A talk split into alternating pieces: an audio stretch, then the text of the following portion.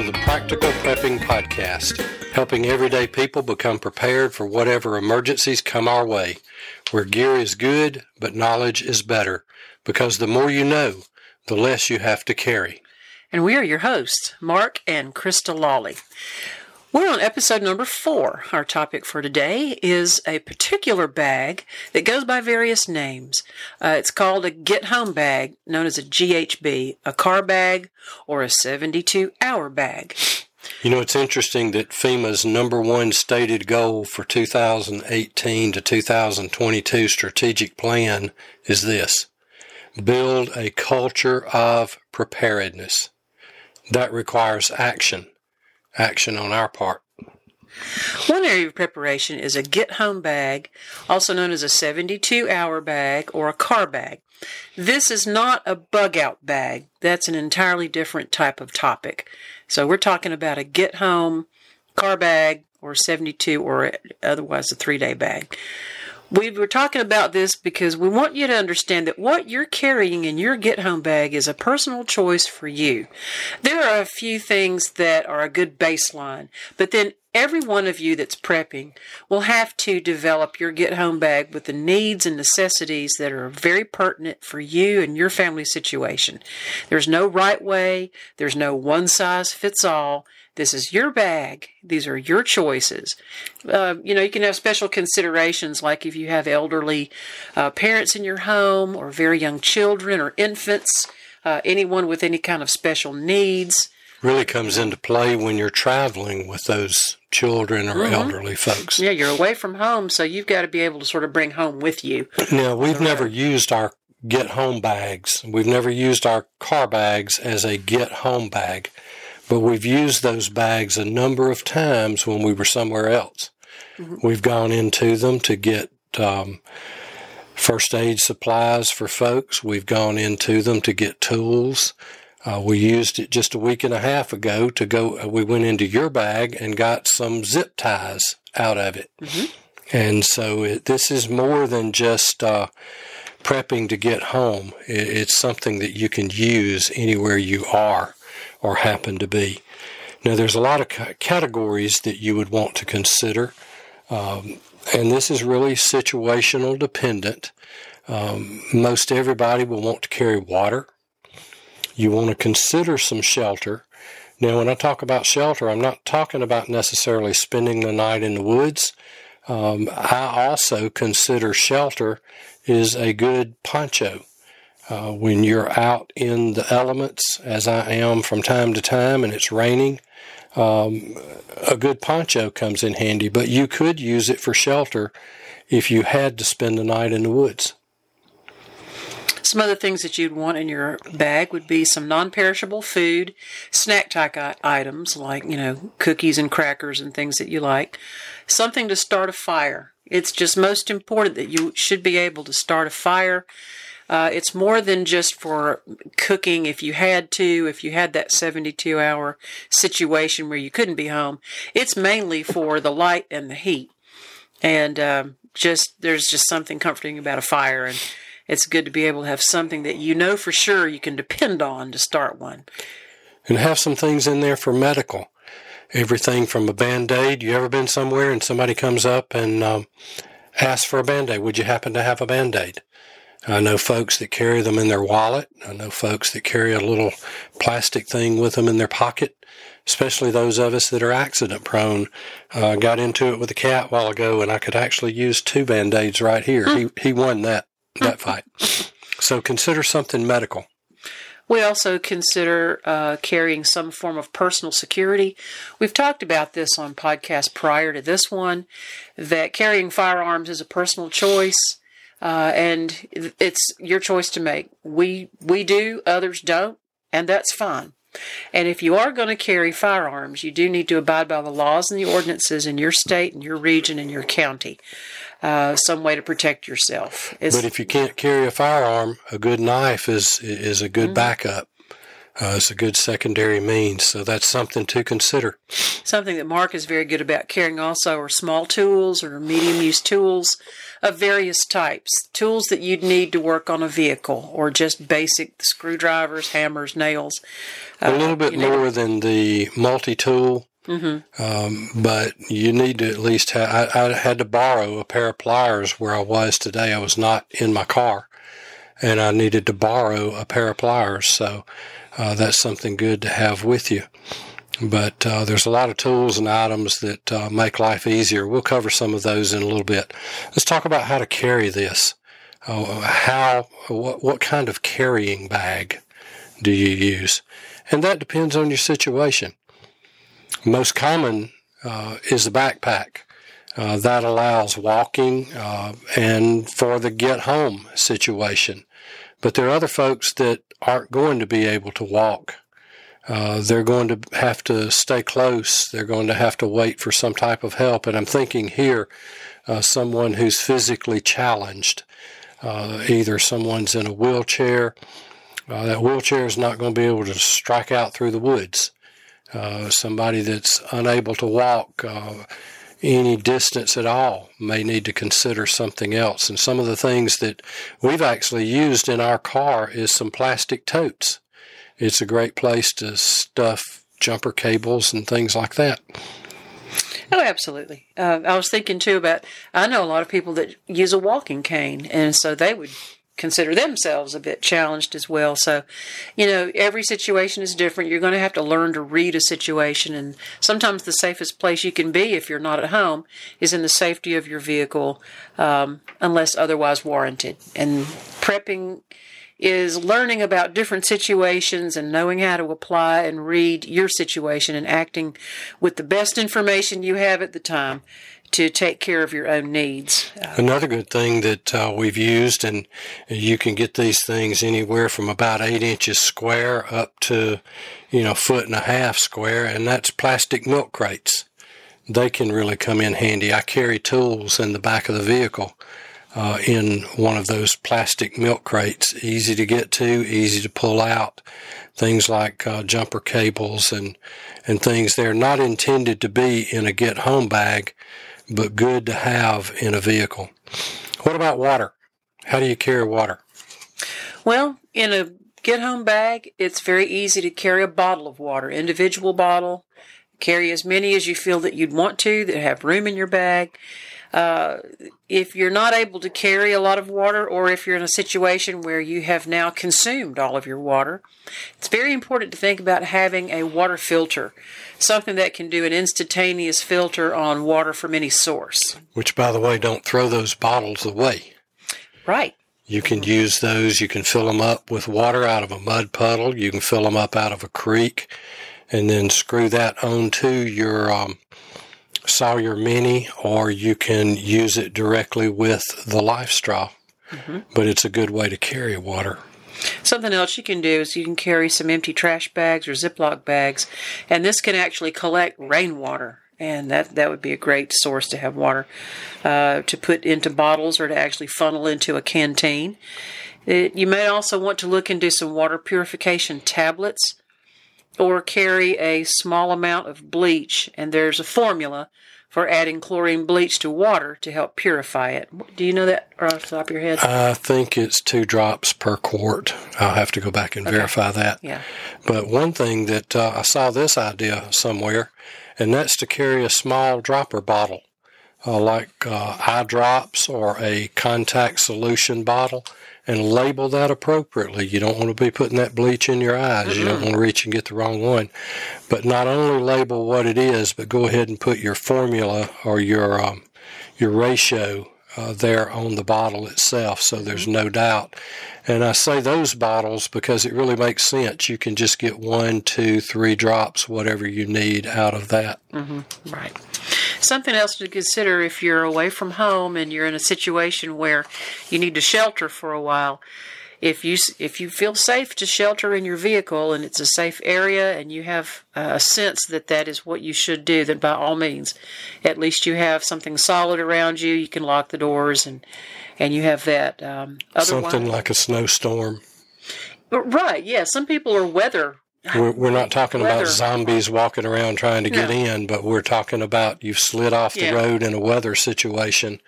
It may Mm-hmm. be safer uh, to shelter there in the vehicle. What about if you're having to hoof it home? Well, one thing I think about if if I'm thinking about hoofing at home is I want to try to remember to make sure I've got good walking shoes, some sort of comfortable sneaker. Because if you're wearing your dress pumps, ladies or men, whatever, we don't judge. you know, if you're wearing those kinds of shoes, those are not uh, designed to be walking ten miles home if you need to. So the proper shoes, uh, some something like that to be able to slip onto your feet. We, you'll thank yourself later. You may not look fashion forward, but who cares? You know, you may have to be walking a few miles home, and you'd rather be able to do it with some sort of comfort. And if you're one that wears high heels, spikes, um, uh, no, stilettos, that's the word I'm looking for, stilettos or even sandals. Or those big wedges. those Yeah, big, wedge wedges, things. something that Not um, walking shoe. that that's really difficult. You might consider putting a pair of older walking shoes and just keep them in the car. Mm-hmm. You know, when you replace those tennis shoes, put the old ones in the car. Um, if you had to, you could switch those out, grab your get home bag, and start walking. Now, once you've walked a certain distance, if you're not going to shelter in the vehicle, you might wish you had a tent. Now, there's some neat little tents now. Uh, some of these little bivy bags, one and two person tents. And since you're going to probably be carrying some paracord or some type of cordage, you can tie that thing up and it, it makes a, a very lightweight um, tent that you can get into. Uh, but you could do something very similar with a with a tarp, uh, a light five by seven or eight by ten. Now, I'm not talking about one of these super thick, um, like goes on the back of a tractor trailer. Um, I'm talking about something that's very lightweight, but that would shield you from rain and snow and even sun, uh, whatever kind of elements that you needed to be for, uh, shielded from. Yeah, something a little bit heavier than a drop cloth, but yeah, like it's not one of those things that's used for commercial use, but usually a car cover type of a tarp, and you can find those at discount stores. Yeah, or painting tarp, something like that. We have a merchandise store not far from here, and I think I saw those five by seven and eight by ten tarps for six or eight bucks. They're very lightweight. Uh, they'll go in a get home bag with no problem, and uh, it'll be something uh, you could even use that to capture rainwater if you needed to. Uh, even if you're setting up a tent, set one side of it up so that it captures the water that runs off of it. But one thing you definitely want to have is a blanket, some type of blanket, uh, something to keep you warm. Now, that could go several different ways. Um, I have a poncho liner. Some folks call them a woobie, and uh, they're very warm. Uh, I've slept under that thing in the woods a number of times, roll yourself up in it, and uh, you wind up peeling it off later in the night. It uh, it it reflects the heat. it reflects the heat very, very well. Another thing you're talking about reflecting heat is some of these emergency blankets. Put you an emergency blanket in there. You could use that as a shelter if you had to. But if you find other type of shelter, I've actually slept under the outcropping of a rock uh, on the side of a hillside. And you could wrap up in one of those emergency blankets and uh, stay warm for the night. You could improvise if you absolutely had to. If you carried on on you or in your car some of these large uh, 45 or 55 gallon uh, trash bags. Uh, in an emergency situation, you just be amazed how creative you can become with with tying some of those together or or creating them, opening them in such a way that you could make a blanket or a shelter. Don't be afraid to, to think outside the box here. If you're dealing with you know hunger, thirst, and shelter, find whatever is going to work that makes sense. That's not going to hurt other people, not going to hurt you. But uh, by all means, get creative and use whatever you have to use in order to survive and protect yourself because that's the whole reason we prep. There's no other reason than to survive and protect yourself. And um, I think we like to hear stories about how folks used a trash bag to save their life, or they used a trash bag to gather water, or they, they were creative in their thinking. And I think that's good, smart prep experience. And I enjoy hearing about people's adventures when they do that. Now, I'm one that likes my pillow. to me, sleeping in the woods on the ground without a pillow can be miserable. Mm-hmm. Now, you can take a trash bag and you can build a pillow. Yeah. You can stuff it with different uh, leaves and things like that. Sure. And then because it would get hot if you're laying on it, you could lay a shirt across it, make a, a soft area to be able to lay your head down. But um, think through some of these uh, shelter things, shelter ideas, what you might have to do if you're seeking some type of shelter area uh, things that you might want to carry with you that will better protect you from the elements. So just think through that, uh, and that's something you might want to consider in your 72 hour car bag, get home bag, whatever you want to call it. Let's talk about food. Okay, this is where you need to have those non perishable snack type food items or pull top canned items, uh, Vienna sausage, cans of soup. Yes, you can eat them cold, they're cooked, they're prepared, they just may not be hot, but food is food. Uh, so think about the convenience factor of you not being at home, and perhaps you don't have a can opener in your get home bag. I probably don't have one in mine. So I would think to pack those pull top cans of whatever I wanted can wise. Uh, well, we do carry them on our multi tools. We on have the. We have them on the multi tool, and you can get it open and you could build a fire and ease that can up next to the fire, put yeah, it up there. You could. Now, be careful picking it up. Um, you'll want to use your uh, multi tool or something because it will get warm. Well, that's right. You can cook in the can. I saw that in a movie one time. A bunch of uh, uh, outdoorsmen were sitting around a fire and they had this little stone and they put just a popped open a can of beans and the little beans were bubbling and so they were actually cooking in the can. That's kind of smart. Yep. Now, when you pick out foods to go into the car, uh, pick out some foods that are high heat resistant. And what I'm talking about is uh, things that are able to tolerate a little bit of heat sitting in the car. Um, if we're in a climate where the temperature gets to 100 degrees, it can get to 130 or 40 degrees inside the car. So that's a time that you may need to rotate those much more often we try to rotate our um, the preps that are in our get home bags. We try to redo, go through those and replace those items about every three months. But if it's um, in a very hot environment, you may want to rethink that. And uh, some of the things that will will handle the heat very well, um, powdered soup packets if you've got a way to heat water, you can pour that soup packet in there. Uh, that will tolerate all the um, the heat that you can throw at it. Uh, trail mix or nuts. What's some other things you can think of that would fit into that category? A lot of people like to carry uh, beef or turkey jerky. Uh, that'll keep forever. Turkey and, uh, jerky. turkey jerky. Hey, they make turkey jerky.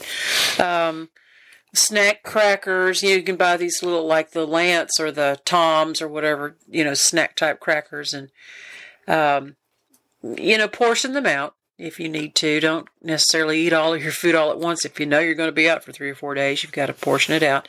Think about taking things like um, con- small containers or packets of salt and pepper. You'd be surprised how much you really want something like that when you really want it.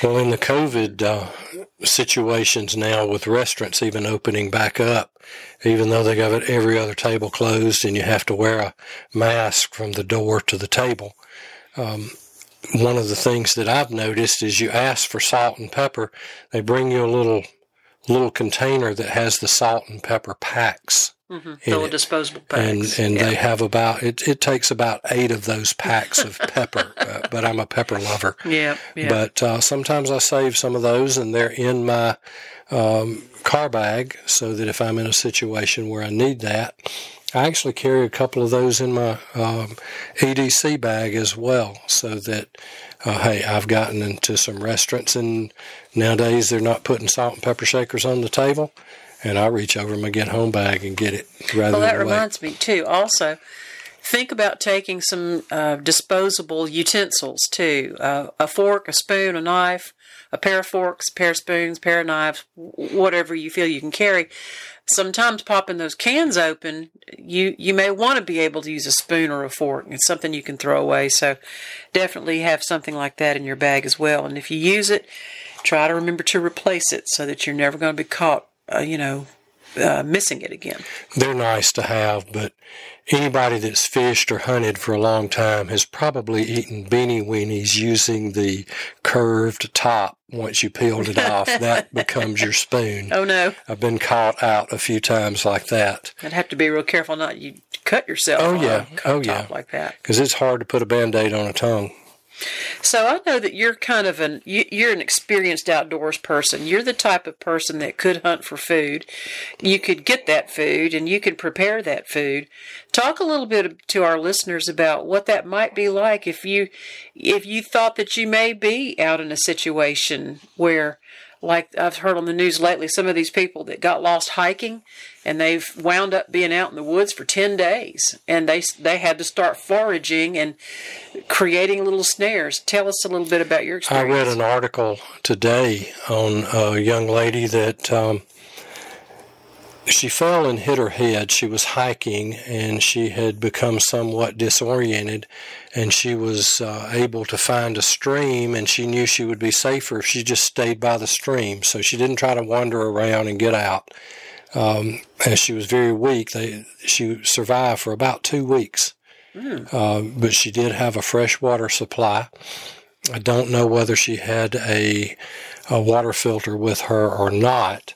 Um, most uh, serious hikers that I know do carry one, but part of this depends on uh, you know what you are accustomed to. But you need a way to acquire more food. If you're carrying two or three days worth of food and you wind up taking seven days to get home, uh, you might need to find another way to acquire food. Now, there's several things that you can do there. You can forage for food. There are books on edible plants and various things that you can eat. Uh, you can even eat various types of bugs, um, various types of grubs and things like that. I, I, would think you would want to cook those a little bit over uh, a fire. Uh, you could set up snares. Uh, you could even hunt small game. Uh, personally, I wouldn't want to try to take a deer in the woods and have uh, in Alabama, eh, you know, you shoot a medium sized doe and it might dress out to 60 or 70 pounds of meat. Uh, you wouldn't want to waste that. You wouldn't be want to use. You would not be able to use that much meat. Well, you wouldn't want to also be near that much meat going to decay and attracting other predators. Exactly. There's big cats in the woods. There's bear. You know, let's be sensible. Uh, uh, a good outdoors person is not going to want to dress a deer anywhere near their campsite and, and waste that amount of meat. Yeah. And, and, like you said, draw in other predators. Uh, we can be a predator, but we can also be the predatee. the, the prey. the prey. The predatee. the predatee, right. Um, one of the things that you can carry is um, you can make a little fishing kit, and we're going to do a podcast on various kits that you can make to carry with you. It can be as simple as an Altoid can or a smokeless tobacco can, a number of things that you can use to put that in. But put in some fishing hooks, some lines, some small sinkers, um, small bobbers. You could even put in some flies if you're in an, in an area that you might be able to fish for uh, like rainbow trout or something like that. You could even put some small lures in there. Um, a frog gig. Now you don't see too many people frog gigging today. We grew up gigging frogs on the creek and take a boat and go around the lake and and find frogs on the uh, on the bank. And we were gigging frogs. And yes, I like frog legs. No, Krista won't cook them for me. right. But that's another good uh, thing to carry a small caliber gun, uh, like a 22, or even an air gun some type of an air gun. Uh, some of those things have gotten pretty serious as it comes to air guns, but mm-hmm. you might want to have something there that you could take very small um, small game with, but you do need some way to acquire. Think through this ahead of time. You may need to prep your bag for the situation that that comes into, but have a way to acquire more food. What else? We need to talk about fire. Fire is a very important element, and it's one of the things that when you want to start a fire, you want that fire started. You don't want a lot of foolishness. You don't want a lot of wasted time. You may not be in the the frame of mind or the emotional state to fuss around with it, and so there are some uh, items that you, You know, consider. fire you know. will really uplift the mood. It really will. I mean, just the accomplishment of being able to start a fire is usually enough for most people. But uh, gathering tinder and anything that's going to be burnable and to do it responsibly. You know, we don't want you to set the woods on fire, literally. We want you to uh, build a fire that's appropriate for you or whoever you're with. Yeah, Smokey Bear says only you can prevent forest fires. So Yeah. be careful. Be Right. careful. Scratch out a place, get the leaves out around it, get down to, to bare ground, and uh, you could even put rocks around it, make a small fire ring. But uh, be real careful with your fire. Talk about um, starting that fire. Well, there's all kinds of ways to start a fire. We were talking on an earlier podcast about just having one of those pocket lighters, like a cigarette lighter. And there's cheap ones at the dollar store, and they'll work a time or two, and then they won't work. So the brand name lighters, we would recommend you'd rather have something brand name that's going to like work every time. Uh, there are other things as well too. There's strike anywhere matches. Some matches are purported to be waterproof. They're they may or may not be completely waterproof. I wouldn't stake my life on just those. I'd probably, I'd personally carry a, a group of different things. If one way doesn't work, another way might work. So Well, we carry at least three ways Right. in our bags. we do the magnesium block. We've done the ferro rod, uh, magnesium powder. Sometimes fo- folks have, gra- you know, scrap that magnesium. Well, you can buy those. Um, you can buy at the big box store, the the Wally World box store. You can buy that four dollar fire starter. Uh, it's not a very good ferro rod. It's better than nothing. I have started a fire with it, but that magnesium block, you can take a file, and on a rainy afternoon, you can sit out on the back deck and just file that down into shavings and make a. Um, it's a good use for a pill bottle, uh, an empty pill bottle to fill it with magnesium shavings. And when you need to start a fire, pour out just a half a table, a half a teaspoon or something.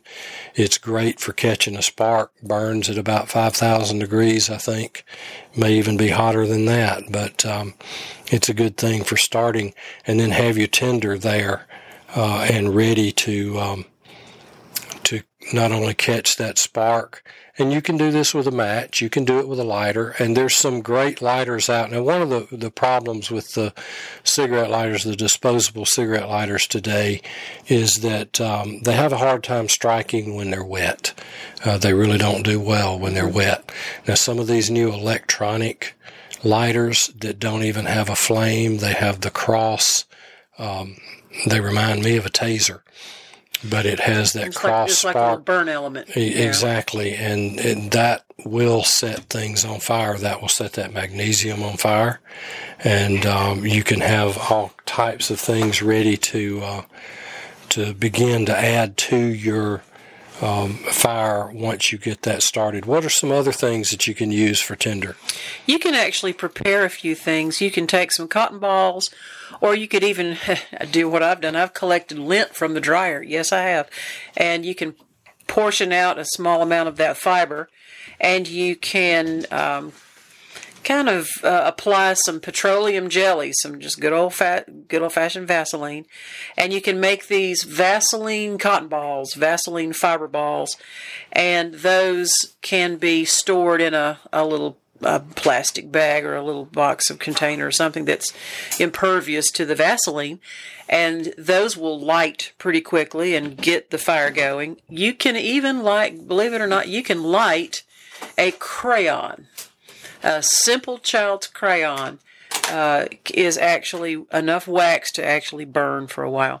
Um, You need to kind of see your circumstances. If you're in a woody or foresty situation, a lot of folks have never gathered tinder and don't quite know exactly what that is. Naturally, you're going to want to, to gather up any kind of natural material that's good and dry.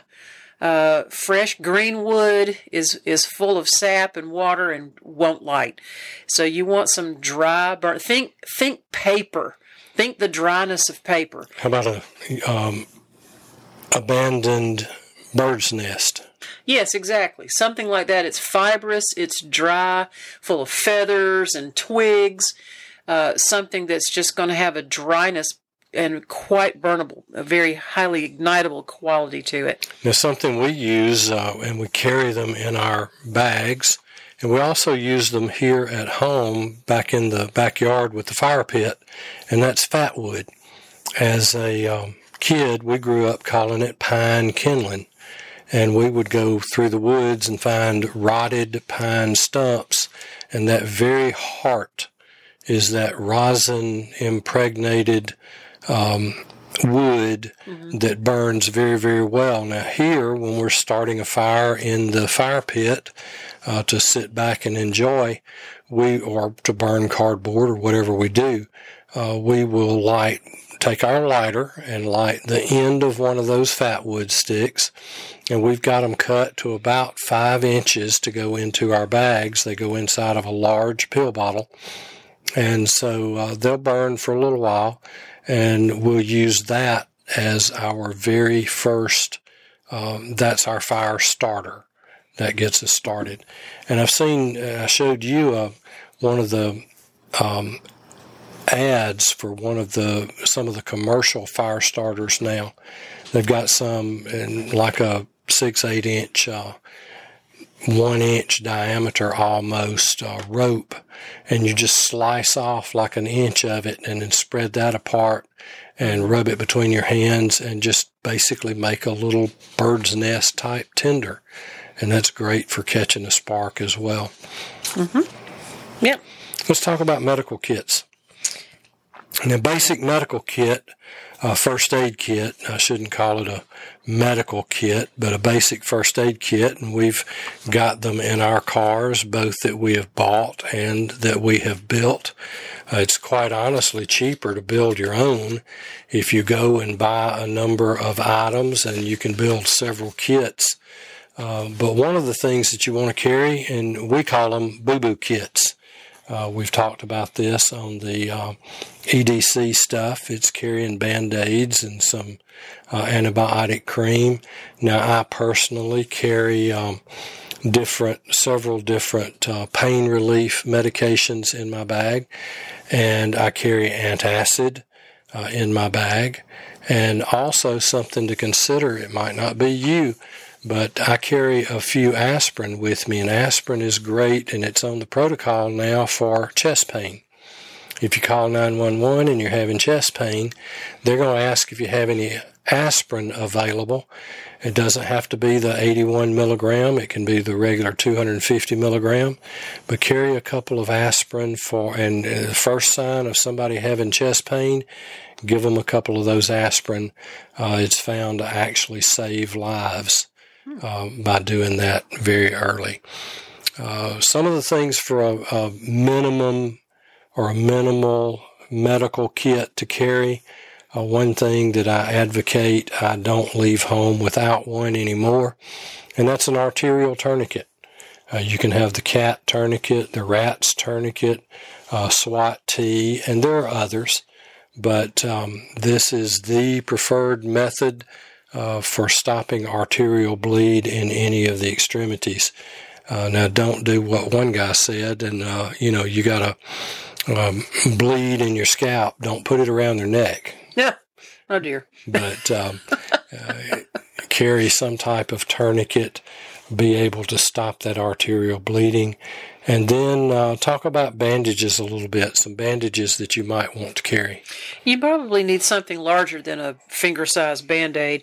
Do consider carrying some 4x4s, 5x7s, 6x9s, uh, types of uh, bandage pads, gauze pads, uh, even something like an abdominal trauma pad uh, is I, I know it's not necessarily first on one's list, but when you begin prepping and you begin to go down that journey of what could happen to me or someone out there, things can happen where you would have to be the one to say, Hey, I've got an abdominal trauma pad.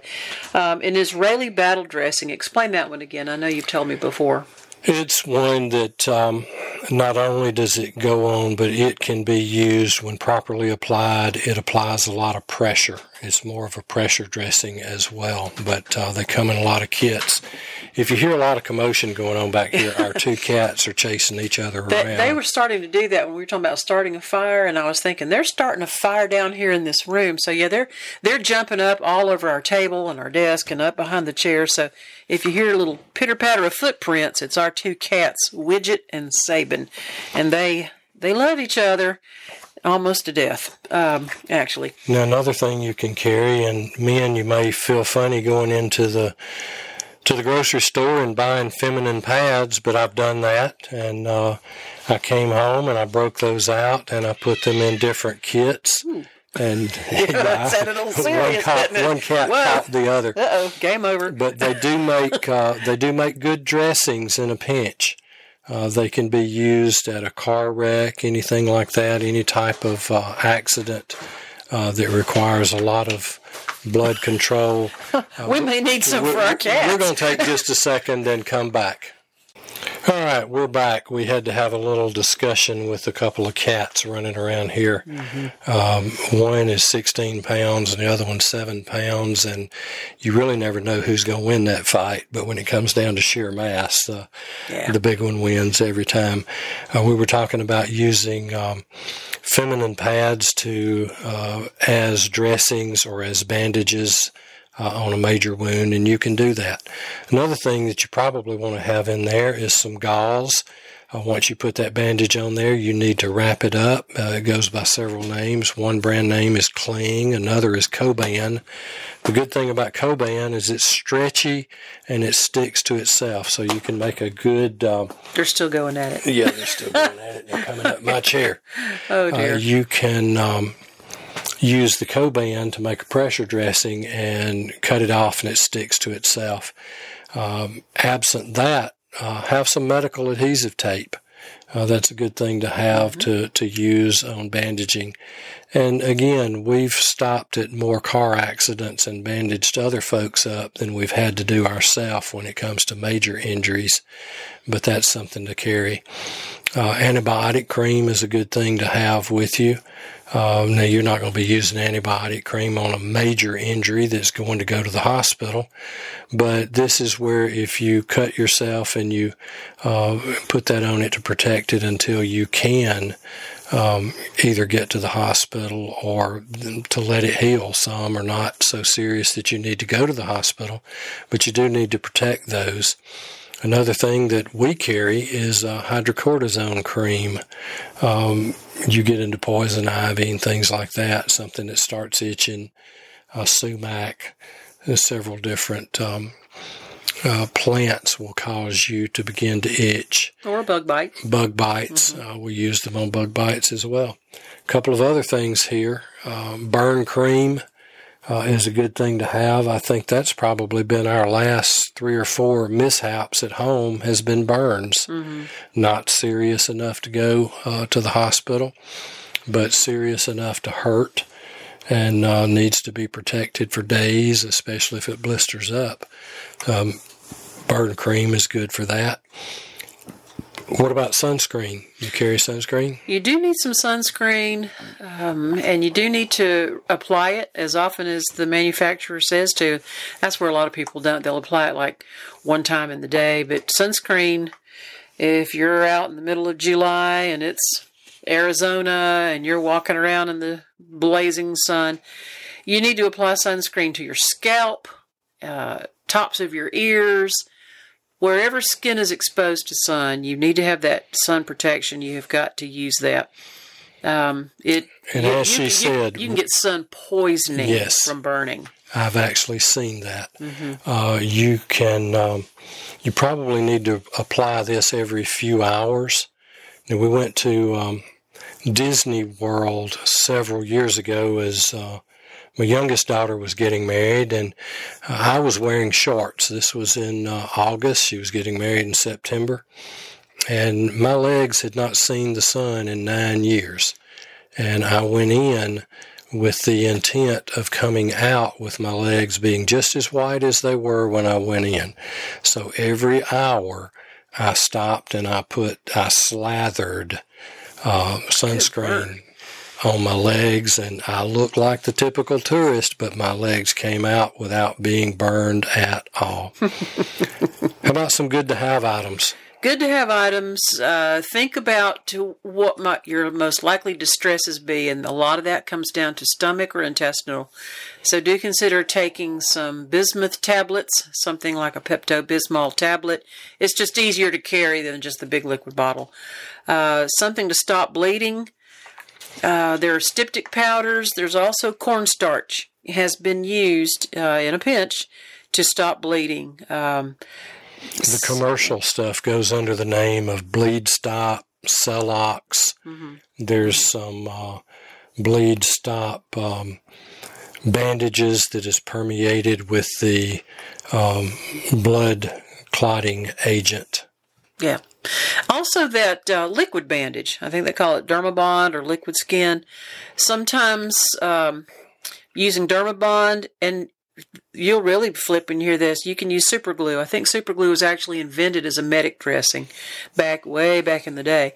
But if you've got a deep cut or something that where it's where you, it's been cleaned, but we need to bring the skin back together, you know, minus uh, absent any kind of being able to do stitches or butterfly bandaging, being able to glue the skin back together at least is going to be a very helpful. Well, I, I, had surgery about five months ago, and I've got a about a four and a half inch scar on my elbow, and I came out of surgery and I had not one single stitch in that.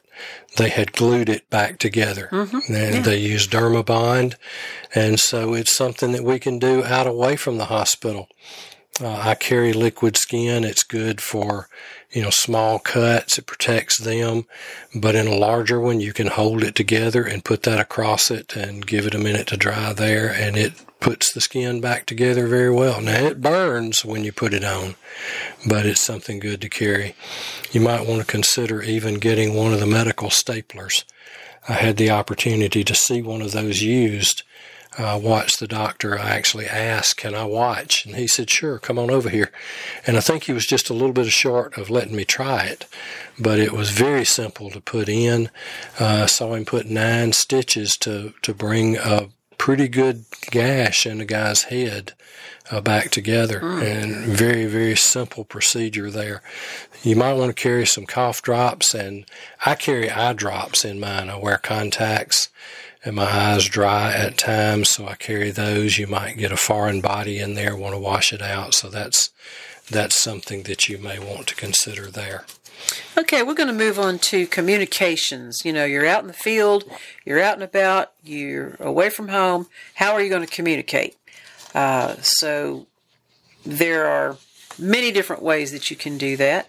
Uh, can I use my cell phone? Well, uh, up until a point, you probably could. Uh, if you might be in a situation where the power is out, maybe there's been a tornado or a hurricane, a flood.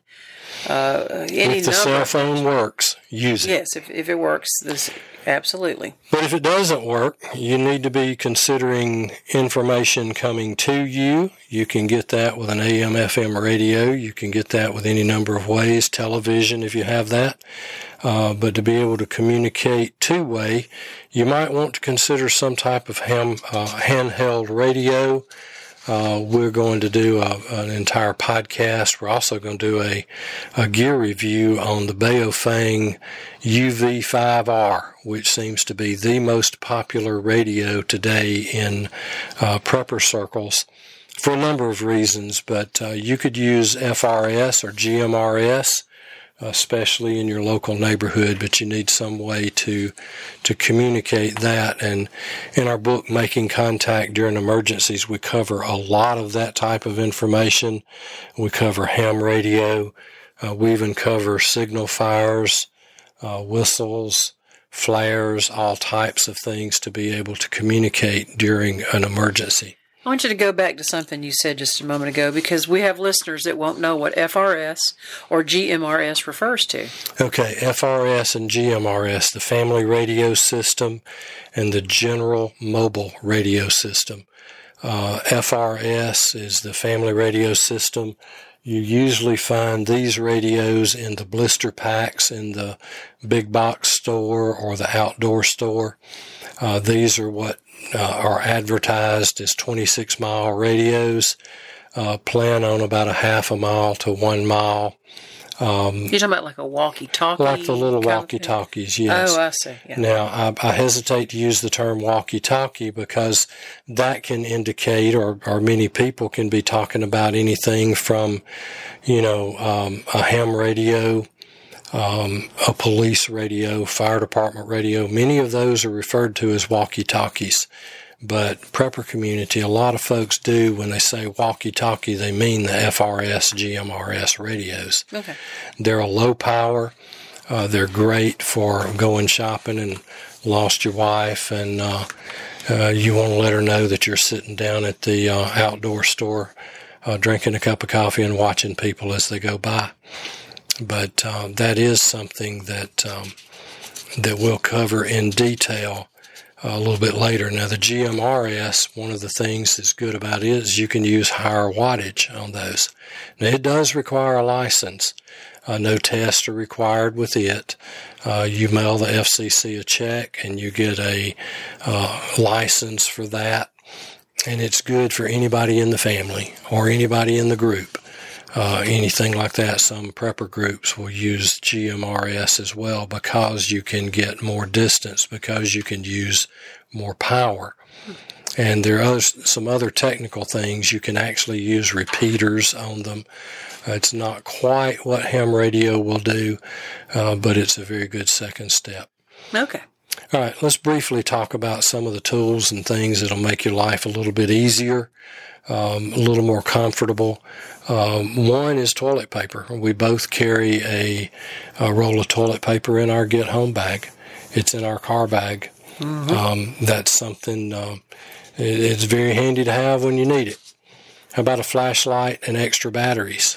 Yes, definitely have some kind of idea of what sort of batteries you would need for a flashlight. And Mark's rule is two is one and one is none. It comes to about just everything. That wasn't my rule. That's a standard rule. That's a, okay. That's a standard rule. Kind of like WD forty and duct tape is WD forty and duct tape. Right. So have a have an abundance of flashlights to the extent that you can afford. Maybe different kinds, different powers, and all the different batteries that go with them uh, a good multi tool. When we're talking about a multi tool, we're talking about one of these a Gerber or Leatherman style fold out knife, plier, usable tools. Uh, has a lot of little implements on it that are quite um, quite useful. You can do everything with a with a multi tool from work on your car to clean a deer or cut up your steak, and I've done all three. I know somebody that built a, a whole business just about with one. Uh, a compass. If you're into orienteering, if you can read a compass and you're wandering through the woods and you know that the sun sets in the west, comes up in the east, that's part of it, but you may not exactly know which one's north and which one's south. So learn to orienteer and learn to use a compass. And they come in a variety of interesting um, forms as well. Um, they come in handy for walking a straight line. Yeah. Uh, you can, mm-hmm. where you are, you can take a bearing, find a tree on top of that next ridge, and you can walk to that tree, and then you can take a net, another bearing and find another tree at a further distant point, and so you're not veering off course. You're, you're not you're not t- cutting a wide circle, right? And going back right. and finding yourself, right? Yeah, um, coming up behind yourself in the woods. Yeah, um, yeah. I've I've done it both ways. Uh, I've wandered around till I found something I recognized, which is not the preferred way. Then I started carrying a compass and uh, I would at least pick out a tree on yonder hill and go to that tree, and then um, it doesn't matter if you're wandering around to get to it. When you get there, you're back on your your route. We'll just list out a few other things you might want to consider, and a lot of these things you can actually find in a camping or hiking store that are geared and built, scaled, and sized for carrying uh, not necessarily your household size, but for a camper hiker carrying, perfect size for prepper. Some of those things are a small boiling pot, something to clean water, something like these water bottles that are single, single stainless steel, single wall, that can be used to boil water. The tarp we talked about, a good fixed blade knife, a good quality that you can depend on, some paracord, perhaps a wire saw, something if you needed to cut a few branches and knit together some kind of roof, a wire saw is great for that. Uh, one or two or three bandanas. They're not only good for wearing around your face and eyes, but wrapping your hands if you're having to handle something that's got a lot of texture and might started- you. I've started carrying a bandana daily. Yeah. Actually, I have two that I carry, one in my bag and one in my back pocket. Come in handy for all sorts of things. You could pre-filter water or you can use it as a handkerchief. So, a very good thing to have and very inexpensive. Uh, you might want to carry a, a fishing kit. We'll talk more about kits on an upcoming podcast. One of the things that you probably need to have is some duct tape. Now, you don't have to carry a whole roll. Uh, you can take a pencil and wrap several yards around it. Uh, in our bags, we actually the the container that we got the um, zip tie out of last week has about a half inch thick layer of duct tape wrapped all the way around that thing, so it's just square. It's a square container about six inches long, and we just kept wrapping duct tape until it got about a half inch thick on there. Mm-hmm. You can peel that off as you need it, cut it into whatever strips you wanted. Think about carrying something like a machete or a small hatchet. A lot of camping stores carry something that's carryable that way. Again, we talked about communications, something other than a cell phone, uh, radio, and the proper batteries to go with it. We're going to be doing an episode coming yeah. up here shortly with Don Keith. Don yeah. Keith is a um, um, nationally recognized author, but he is also a ham radio operator. And uh, he's been a friend of mine for a number of years, and he's going to be on talking about ham radio and some of the things that we can do with that. Carry a travel toothbrush, toothpaste, dental floss. You can even buy these little travel kits that even have a small travel size bottle of mouthwash that you can use to rinse out just for some dental hygiene and just make you feel better, make everything taste better. Let me just run across a couple of things that might be um, nice to have stuff. Uh, feminine products, definitely. Uh, ladies, you would want to carry some of that in your bag. Um, you never know when that might be needed. Uh, carry something to keep your head warm. Uh, carry some cold packs and some of these little pocket warmers. Oh, I'm glad you said pocket warmers because prep for your season. If it's, you know, the middle of January and you're in North Dakota, my guess is you're going to be in some sub freezing weather. Going to get some whiteout snow. You're going to get those high driving winds. So you're going to want some of those um, thermal patches, hand warmers, foot warmers, anything that you can use that's going to help maintain your body heat because that's going to be your biggest threat. So prep for your season for sure. And also carry a couple of emergency blankets in there. They're inexpensive and uh, they work. I've, I've used them while hunting. Uh, it'd be so cold that uh, even as layered as I was sitting there, um, it was something that I could sit on and wrap across my legs, and it really does make a difference. Of course, you always want to be carrying some type of knife. Uh, here again, be sure it's legal. But in your car bag, you probably want something like a fixed blade to have there.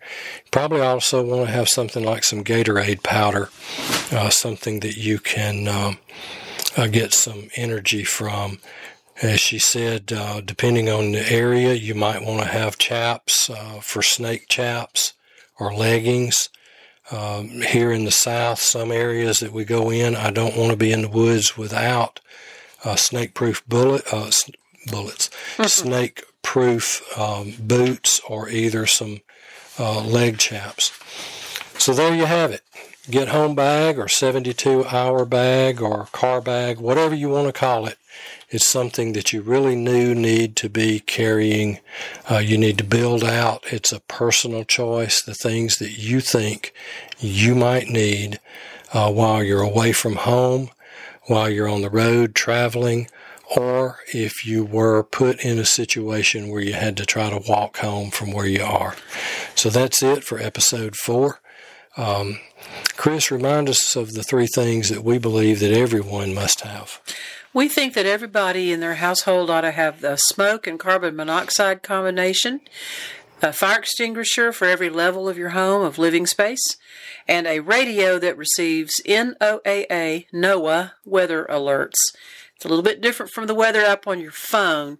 This is actually going to be National Weather Service NOAA weather alerts, the type of radio that will wake you up in the middle of the night as needed to give you storm warnings and information that you're going to need to have just in case. And we've been woke up in the middle of the night by a weather radio, and we were glad to have it.